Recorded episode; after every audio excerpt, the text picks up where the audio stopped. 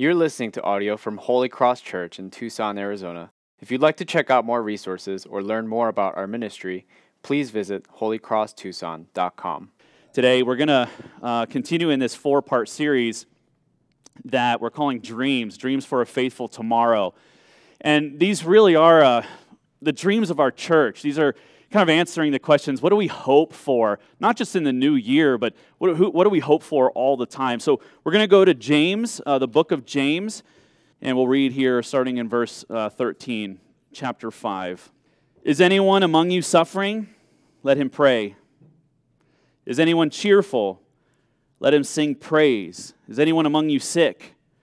Let him call for the elders of the church and let them pray over him anointing him with oil in the name of the Lord. And the prayer of faith will save the one who is sick, and the Lord will raise him up. And if he's committed sins, he will be forgiven. Therefore, confess your sins to one another and pray for one another that you may be healed. The prayer of a righteous person has great power as it's working. Elijah was a man with a nature like ours, and he prayed fervently that it would that it might not rain. For three years and six months, it did not rain on the earth. Then he prayed again, and heaven gave rain, and the earth bore its fruit. My brothers, if anyone among you wanders from the truth, and someone brings him back, let him know that whoever brings back a sinner from his wandering will save his soul from death and will cover a multitude of sins. This is God's word. As I mentioned, the aim of this series is to is to, to really to talk about the dreams of our church. It's and so it's good, kind of for the nature of this sermon series, to be somewhat like a family meeting. Kind of for us to talk about what we desire as a church and desire most and how to be shaped according to God's word. A time to cast honest vision for who we want to be as, as people, not just for ministry growth, but for relational growth and gospel growth Above all, we want to be faithful people. But this isn't just for our church. It's not just a vision for our church, it's a vision for anybody who desires to, to know God more and to really ask that question what does God want for us? What does He desire for us? And so, if you're new to Holy Cross, if you're new to the Christian faith, if you're skeptical, if you're just asking a lot of questions, what does it mean to follow Jesus? Well, then this series is for you as well. And I hope these become your dreams uh, for your life. And we have four dreams for a faithful tomorrow. Today we look at the dream to live in transformational community with others.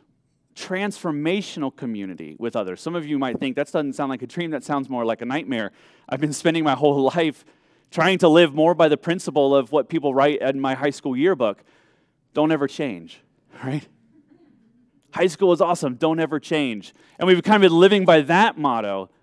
And yet, we see here as we begin to, begin to talk about transformational community that, G, that God is changing us. He has an agenda for our life, that we wouldn't stay the same. But His agenda for our life is that we would be transformed, that we would be changed.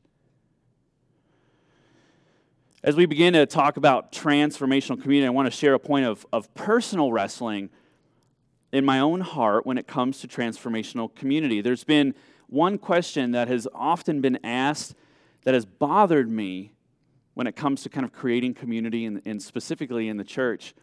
It's bothered me, it's kind of haunted me. And the question is this Is your church a place where broken and sinful people can find healing and forgiveness? And I was always a bit insecure about this question. It's been asked a lot. Been to a lot of different church uh, leadership conferences and, and listened to a lot of leadership podcasts for how to create healthy community. And this question would come up several times over the course of the last decade. And when it was asked, it would always make me feel a bit insecure because I was af- afraid that the answer might be no. Is your church a place where where broken and sinful people can find healing and forgiveness. I was afraid it might be no, but I really, really wanted it to be yes. I wanted to be a part of a community like that. I wanted to create a community like that. It's always a really messy question, isn't it? It invites you into thinking about things that you just don't want to think about. It, it's, it, it begins, it makes you think about pain, sin and suffering and grief and betrayal. It gets you to think about how you react when other people hurt you, makes you think about your own sins against other people. I mean, I imagine if I came over to your house for dinner one night and between bites of chicken, I just paused and said, Hey, this chicken is really juicy. Let me ask you, when your kids mess up and fail, would they feel valued, loved, and transformed by your discipline? You know, and then just kind of go back to eating chicken? Or would they feel shamed and rejected? Would they feel minimized and small? It might make you feel a little insecure, wouldn't it? Kind of touches a, a raw part in your heart because maybe the answer is no. Maybe, maybe when your kids mess up, or friends, or a spouse, maybe when they sin against you, the way that you approach them to bring restoration is not a way that they feel valued and loved and transformed. Maybe I should ask your kids that question. Maybe I should ask your spouse or your friends, your coworkers. If their environment with you and their friendship with you is a place where broken and sinful people can find healing and forgiveness. Does a place like that even exist? I mean, can you really even find a place like that? Is that just a make believe place where sinful people can find healing, forgiveness, a place of honesty where courage can be married with, with compassion and truth telling? I've had to acknowledge and repent of ways that I have unintentionally and unknowingly helped create a culture, even at Holy Cross, that affirms a, a kind of spiritual experience and a relationship that's not messy and kind of put together and tidy and clean and I've heard comments throughout the years from people from our church that have made me feel simultaneously grief and pride. Some of those comments sound like this I feel like I don't fit in here. Everyone just seems so put together, so put together. I feel uncomfortable sharing what's really going on. I feel like I'm the only person with real problems in my life. Or if I tell you how I really feel and what's really going on in my, hurt, my heart, you're never going to talk to me again. Those are real comments that I've heard. Have you felt that? Have you ever felt that even in our church? You know, none of this, none of these comments are unique to me or not even unique to our church. I mean, people just fear rejection by nature. That's part of the our broken humanity is that we're just afraid of that. We're afraid of saying, here's what I am, and here's who I am, and here's how I feel. Because they're not sure if that's going to be met with, with rejection or if it's going to be met with compassion and acceptance. And that's why this is one of those dreams for a faithful tomorrow for our church, something that we want to be, to live in transformational fellowship with others. But transformation is God's agenda for us, to be made more and more into the image of Christ. And our passage today shows us the way, shows us how to do that. And James, one of Jesus' more uh, well known apostles, and his half brother, shows us the foundation for transformational community, the goal of transformational community, and then the practice of transformational community. We'll talk about those three today. Let's look at the foundation. I mean, what does it all rest on? What's the, how does it, what, what does it rest on? The, the, the transformational community, that community that we want to be connected with one another, the foundation of transfer, uh, transformational community is it's relationship, but, but not just any relationship. It's a relationship based on theology. Now, what do I mean by that? Now, if you glance back at the first three verses, or first couple verses of the passage that we read, you're going to see something in here really neat. It's, you're going to see relationships working inseparably and very closely together. You're going to see a relationship between the Christian and the Christian where they care for one another, they're aware of one another's burdens. You're going to see the relationship between a Christian and Christ, where the Christian is going to Christ on behalf of a hurting brother or sister. And then you're going to see a relationship between Christ and the Christian, where Christ is intervening in the life of the Christian and restoring that Christian or raising that Christian up. The Bible repeatedly describes our entry into the Christian life in terms of a relationship with God and with others, and those, and those two are inseparable. We were once far off from God. We were cut off from God as sinners and, and, and even called his enemies. and we were brought near to God by the grace of God, and we are thrust into this relationship with the triune God, Father, Son, and Holy Spirit, a relationship with the Father through the Son and, and, and in the power of the Holy Spirit. You see, when God extends his mercy and grace to us, and we acknowledge our need for him, we are thrust into this bond that is so unique and so powerful, so close, a bond of friendship and peace with God that, it, that can never be disconnected. And he, the Bible talks about this relationship. It's not just a, a, a head knowledge, it's not just an uh, acknowledgement and, um, of doctrine and, and theology, it's a relationship. And the Bible says something almost simultaneously by nature of that relationship with God.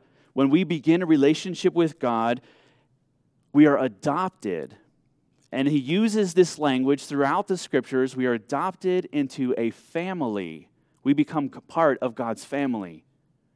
And we are members of that family. We are welcomed into this family. And we cannot have one without the other. They are inseparable. It cannot be a, just me and God, me and God on an island, and I'll work through my salvation, I'll work through my sanctification, becoming more like Jesus, just apart from any community. The Christian community, the Christian family is vital to our Christian identity.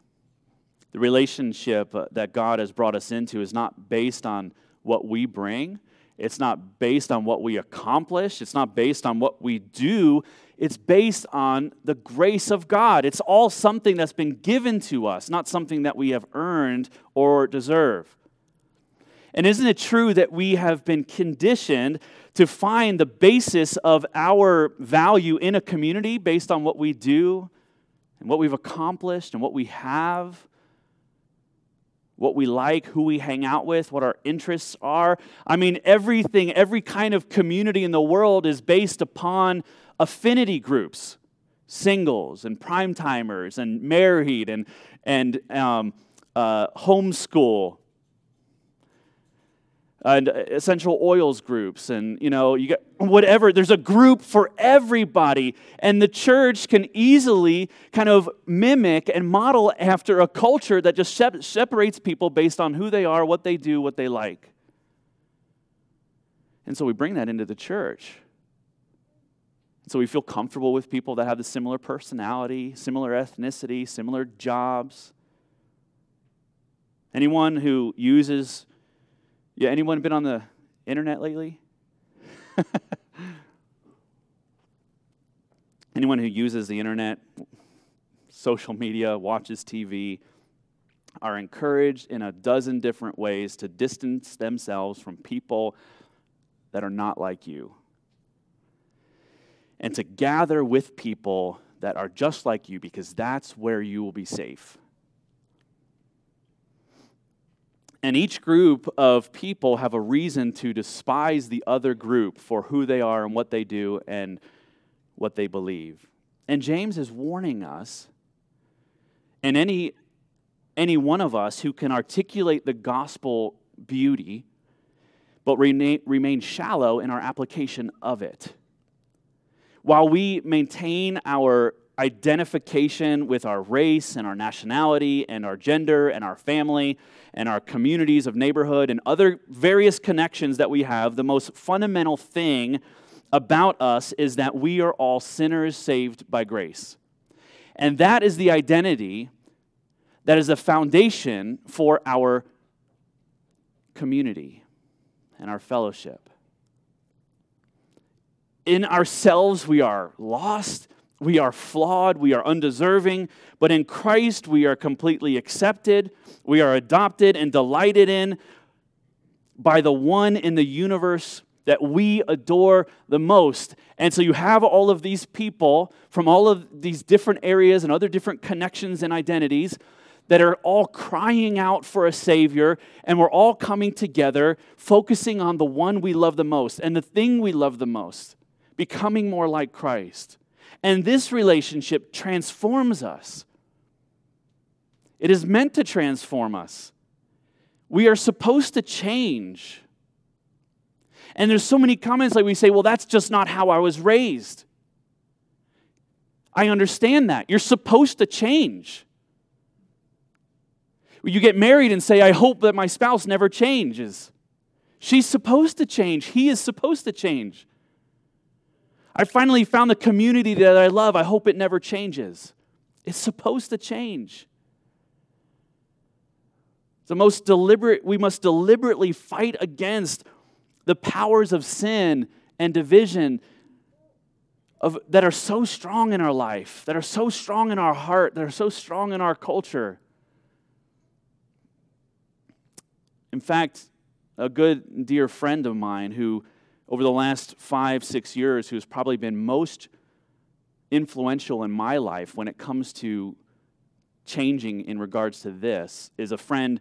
Uh, she is um, the director of the Surge Network in Phoenix, and we're a part of this network and benefit from it. It's an interdenominational community of churches and pastors trying to become more like Jesus. Her name's Dennae Pierre. In a recent book, I want to quote a little bit of what she says in here. She says, If we are to truly see peace, justice, and reconciliation embodied by God's people, we must awaken to the reality of our union with Jesus and our intimate and holy connection to one another. If when we talk about who we are, who is Holy Cross,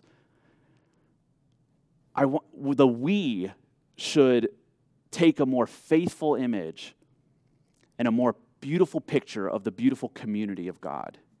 When we talk about who we are, who are we? If we were to describe Holy Cross, who are we? Young families, engineers, suburbanites, white, middle class, middle management. Who are we? And it's this picture of should the we of who we are expand more to reflect the beautiful community of God's people. Our vision as a church, then a community will undoubtedly influence who we invite in and who feels like they belong when they do come here. By God's grace, let us expand the definition, expand our vision for community by operating, opening our lives and hearts and homes to, to both sinners and saints, to doubters and believers, to seekers and to skeptics, to prodigals who have wandered from the faith, and also to Pharisees, to Presbyterians and to non Presbyterians. I believe you can do it. To young and old, to married and single, to leaders and followers, to extroverts, introverts, and socially awkward, to our own ethnicities and to other ethnicities, nationalities, and cultures. The happy go lucky, the depressed, the helpers and those who need help, the creative and the corporate, the blue collar and the white collar, conservative and liberal, the affluent and bankrupt, the addicted and the sober, the public schooled and private schooled, the homeschooled and charter schooled, the able bodied, and those with disabilities. And all who else enter into our community. I'm sure you can find even a dozen more comparisons. And James is highlighting the, the beautiful privilege that it is to have a community that opens the doors to all of these groups that say, just Stay with the people who understand you. Are you hurting? Are you cheerful? Are you sick? You're not alone. James is saying, grab your family and go to the Father. For he cares for you, and you all are supposed to care for one another. Now, I want to differentiate something here. I think it's important. Community is different than relationships. Uh, community is fairly easy to get. Just show up. Boom, you're in a community. Good job. Community 101, just show up and you're a part of it. But relationship is risky. Transformational community, transformational relationship, fellowship is it's risky. Consider the first three questions asked by James. Is anyone among you suffering? Is anyone cheerful? Is anyone among you sick? To which most of us would answer, I have no idea. I have no idea. Is anyone sick, cheerful? I don't know what's going on with people. I don't ask what's going on. People don't tell. We kind of keep to ourselves. We're around each other all the time, but I don't know what's going on in their heart. I don't know what's motivating them. I don't know what's, what's grieving them. I don't know what's tearing them down. I don't know where they need a friend. That's community, that's not relationship. Community solves the problem of isolation and loneliness. But relationship solves a problem of a much greater danger than loneliness and isolation, and that's the danger of wandering from the truth and not being transformed into the image of Jesus. That's what's at stake here. That's what James is so passionate about. James addresses the important goal of the transformational community. Let's get into the goal now that we have the foundation. What's the point? What are we after? The goal of transformational community is to reorient our entire lives around what Jesus has done for us on the cross. All roads, all emotions, all conflicts, all situations must lead to the good news of what Jesus has done for us on the cross. Let's look again at these questions. James asks Is anyone suffering? Let him pray. If anyone is cheerful, let him praise. If anyone's sick, cry out for God's help. He cares for you. We're not defined by our suffering, rather, our suffering leads into a deeper relationship with Jesus. We're not defined by our cheerfulness or our successes or accomplishments. Rather, our successes are meant us to lead us to give praise to God and gratitude for what He has given to us. We're not defined by our sickness. Rather, our sickness is meant to drive us into the awareness of the, our utter dependency on God. As a community, this means that we are to reflect the goodness of God and preach the gospel through our lives as we share our lives with others. The goal of transformational community is to receive the grace of God. It is this giving and receiving. We receive it from the Lord we believe it wholeheartedly, and then we extend it to one another, and then that person extends it to us, and in that we are being shaped more and more by our community and transformed into the image of Christ. Loving one another, forgiving one another, calling one another to confession and repentance, holding one another accountable, challenging each other, restoring each other, and then preventing future sins which leads to joy and the glory of God. Isn't this what we all want? The goal is nothing less than our sanctification, as the Bible would say. Look again at verse 19 to 20. My brothers, if anyone among you wanders from the truth and someone brings him back, let him know that whoever brings back a sinner from his wandering will save his soul from death and will cover a multitude of sins. Here are as he describes here, four critical movements that happen within a transformational community. You'll kind of see them confess and repent of our, of our sins, be forgiven of our sins, be restored back into that community, and then to prevent future sins. Don't you see that? That's not, that doesn't always happen. We confess our sins and say our sorry. Maybe we're not forgiven. Maybe compassion isn't extended. Maybe we are alienated by that person. Maybe we have to find a new community now. Maybe we're forgiven and say, I forgive you, but I just can't have a relationship anymore. It's just, I just hurt too bad. So that person isn't restored back into fellowship. Or maybe they're restored back in, but we keep, a, we keep our distance from that person. And so there's never this continued accountability and sharpening and transformation you know, these things don't happen in isolation. These good things don't happen in isolation in our life. A book that you all read together as a church, uh, the Gospel Centered Community, many of you did in your life groups. Here's a quote from that, from one of the chapters there. Did you ever notice how patient you are as long as no one is getting on your nerves? Or how loving you are as long as you're surrounded by people who are easy to love? Or how humble you are as long as you're respected and admired by every others? Everyone is a saint in isolation. Amen? I've always said that about you. We're all a saint in isolation. It's in community that our real weaknesses, flaws, and sins are exposed. That's why community is essential, not optional for transformation. We can't become the people God wants us to become outside of community.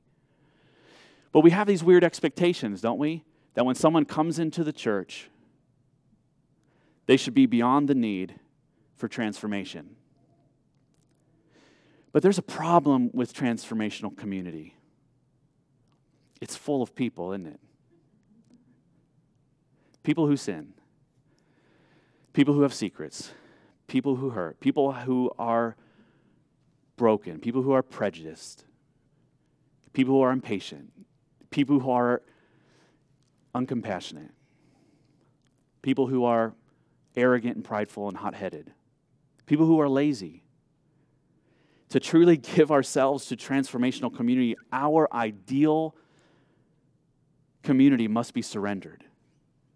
Like our idea of the ideal community must be surrendered. And we say, okay, God, what is the community? You tell me what the community is. You tell me who people are. Tell me who I am and tell me what you desire to do in a community. Conflict and tension do not take God by surprise. The imperfect community actually creates opportunity to give and receive the gospel of grace. The, the, the uh, messiness of a transformational community helps us become a maturing community together that speaks the truth in love and compassion, that speaks the truth and holds each other accountable. And that is good. We, we need that so badly. And it's, it's good news because we all need love. We all need forgiveness. We all need correction. We all see things poorly, at least the first go around. We all need accountability. We all need truth spoken to us. We all need forgiveness. We need wisdom. We need compassion. Every single one of us. We need that so desperately. If only God would provide a context for all of those things to happen. He has. It's called the church. This is the context. The content is His word that is supposed to speak into our hearts, and we speak it to one another. And when we fail to follow it, we confess that sin to others, and that person comes along and loves us and restores us and holds us accountable. How do we do that? Let's look at the practice now. Let's look at the practice of transformational community. How do we do this? I honestly don't know. I mean, I have ideas, I have thoughts. And I'm sure you have thoughts too. I have thoughts that I've, I have practices that have failed, that haven't worked. I've been discouraged. I've been, I've given into apathy, saying it's just not worth it. I don't want to do this. I tried to do this and it just didn't work. It wasn't met the way I hoped it would. But here's what we'll do to look at the practice uh, because I have no wisdom to offer on my own on this. And so let's just, as we close, let's just walk through the passage again and see as we walk through it, we're going to see practices of God's people. And, and for today, and there's more, we can continue to pray and think and talk and share and sharpen one another for how to do this in our church and in our world. But let's talk about the ones that God speaks about this morning. And I'll name them and then we'll kind of I'll show you where they are. First thing it's going to take, practice that's going to take, it's going to take courage. It's going to take courage. This is where James says, are you, are you, suffer, are you suffering? Then, then let him go and, and, and, and and share. If someone's cheerful, let him do this. Let her do this. Let them go. What we're saying here is James is saying the sufferer, the cheerful one, the sick person, there is an invitation for that person to go and open up the reality of their heart, the things that they are privately wrestling with, and open it up to somebody else. That's going to take courage. James is saying, he's actually putting the response. I, I, looked at this a lot. I tried to dust off my Greek books to figure out who's he talking about here? Who's the one that is actually the initial mover on this. It's the sufferer, it's the cheerful one, it's the sick one. When we are vulnerable and we are hurting, there is an invitation and responsibility for that person to say, I am going to take a chance and let people know that I'm hurting and I need help. And a lot of us say, No, I know how that, how that turned out last time I did that, and I'm never doing it again. And so we need courage. Our courage doesn't come from how it's received. Our courage doesn't come from the affirmation that's given from the other person. Our courage comes from the Lord because remember, we are locked into His love and His grace, and it will never be taken away. Our identity is primarily that we are sinners saved by grace, and nothing can happen to us that can remove us from the love of God in Christ Jesus. So we are safe, we are secure. And we can take that chance, we can be courageous. It means that we have, when we have the opportunity to share prayer requests, we don't share exclusively about our neighbors or our aunts and uncles or people that are bothering us or our sick dog. No, those are, we can pray about those things for sure. I'm not mocking those prayer requests. But I rarely hear people actually offering prayer requests that are that really actually make them look a little less perfect. Yeah, I'm struggling. This is hard for me. And I need to be reminded of the love of God. Can you help me? So there's an invitation there. Second thing, it will take compassion. Now, I'll say this because the first practice without the second one, catastrophic. And I know you know that. Well, if I'm courageous and it's not met with compassion, I'm never going to do that again. But look at the compassion that is met with the sinner or the hurting person that goes to their brothers and sisters in Christ and ask for help. There is an anointing with oil. Don't you see this? Let them call the elders of the church. Let them pray over him, anointing him with oil in the name of the Lord go together, come together, anoint with oil. What is that? What are we talking about here? This isn't a prescription for healing. It's, there's not something mystical going on here. This, as we, we learn about anointing and the significance of this, it's a setting apart for God's use. It is a reminding of, of, of God's people. Remember who you are. I know you're hurting, you're suffering, you're sick. Remember who you are. You've been set apart by the grace of God. You belong to the Lord Jesus. You are His, and you are safe and secure in His love, and we are with you. We see the practice of people coming alongside the hurting. This could mean physical pain, emotional pain, spiritual fatigue and weariness, depression, anxiety, doubt and confusion, fear, it is this practice, what we see, how, the, how do people respond to the hurting person in this passage? It is met with burden bearing, gentleness, and concern for their well being. Let's be that person that also is, is courageous, but also the person that meets that scary thing that's been shared with us. Rather than distancing ourselves, it's met with compassion some of the sweetest words that we will ever hear when we confess our sin to another person is, You are my brother and I love you. You are my sister and I love you. And I'm not going anywhere. That's what we see here. Another practice as we move through it will take truth telling. It will take truth telling. Truth telling to our own hearts, True love does not wink at sin. True love does not let sin go unaccounted for. We see in this passage if you go and confess and the one and and and pray together. If anyone wanders from the truth, we see a sin here and someone brings him back. We're saying this is a good thing. There is, there is something that has happened where the, the one who has wandered has been brought back through accountability and truth telling. James says, confess your sins to one another.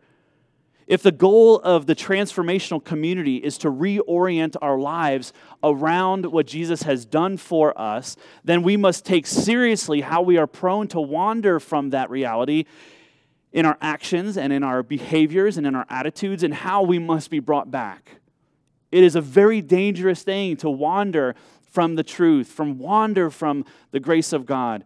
And so we must lovingly come alongside one another, correct beliefs and thoughts and behaviors in order to point the one to Jesus, the cross, and his resurrection as our only remedy for sin. We may have wandered far from truth telling. Now, listen to this. We may have wandered far from truth telling to other people if the only time we correct their behavior, attitudes, or perspective is when we start with this phrase. You really got to read this article, it'll change your life. Okay? I just read this article on the internet yesterday, and it'll change the way you think about that. We, the only way to tell the ultimate truth is when Jesus is the hero of the story. When our, when our hearts and our practices and our attitudes are shaped by Him, what does Jesus do and how do we follow this example? Do you want to speak the truth? When I say truth telling, I don't mean just uh, world wisdom, common sense. Truth telling in here, as it's described, is, is reminding the broken and hurting and wayward person that the only remedy to their pain is Jesus Christ and his love for them. The only remedy for our division, for our hurt with one another, is to figure out what has Jesus done on the cross for us and how does it matter in this situation? What does Jesus do and how do we follow in his example? Finally, let me tell you this it will take prayer. Now, I don't list prayer last because it's least important. In fact, I list it last because it is prayer that ties everything together and it ties, as you will likely see, this entire passage together. Jesus says the prayer of the righteous person has great power as it is working. We gain the freedom to stop our striving to make things better and we have, get the energy to actually love others through prayer in our legitimate desire for fellowship with others and our desire for a deeper relationship with Jesus, we must pursue the encounter through the avenue of prayer as we desire community and healthy and fun and transformational community. We must pursue a life of prayer. We must pursue that through an avenue of prayer. Do we desire love for people that we just don't want to be around? Stop and pray that God would shape your heart to understand, love, and have compassion on that person? Are you hurt by somebody? Stop and pray that God would change your heart and their heart and to, ex- to expose wrongdoing. God does things through the Holy Spirit when we pray. Amazing, miraculous things. He moves in our hearts by convicting us of our sins. He stirs our affections for God. He orders our desires so that they align with the heart of God. And He fills us with compassion for others. That's what He does. When God's people pray, we come together admitting our mutual love for God by humbling ourselves before the grace of God. Because when we pray, we are praying precisely because we are weak. We are praying precisely because we are needy and we are sinful a group of praying people together has one thing in common they're equally, in that moment, dependent on God. Because you wouldn't be praying unless you needed help. And so there's something amazing when you come together with God's people and say, I think we, we all need God to the same degree. None of us is closer to not needing the grace of God than anyone else. So let us just determine in our hearts and live out through expression that Holy Cross is a hospital for sick people rather than a hotel for saints. And a more faithful community of God's people will increasingly grow tired of craving certain kinds of people or craving certain kinds of possessions or locations or circumstances or positions or experiences or appearances but we will find our rest in God's acceptance.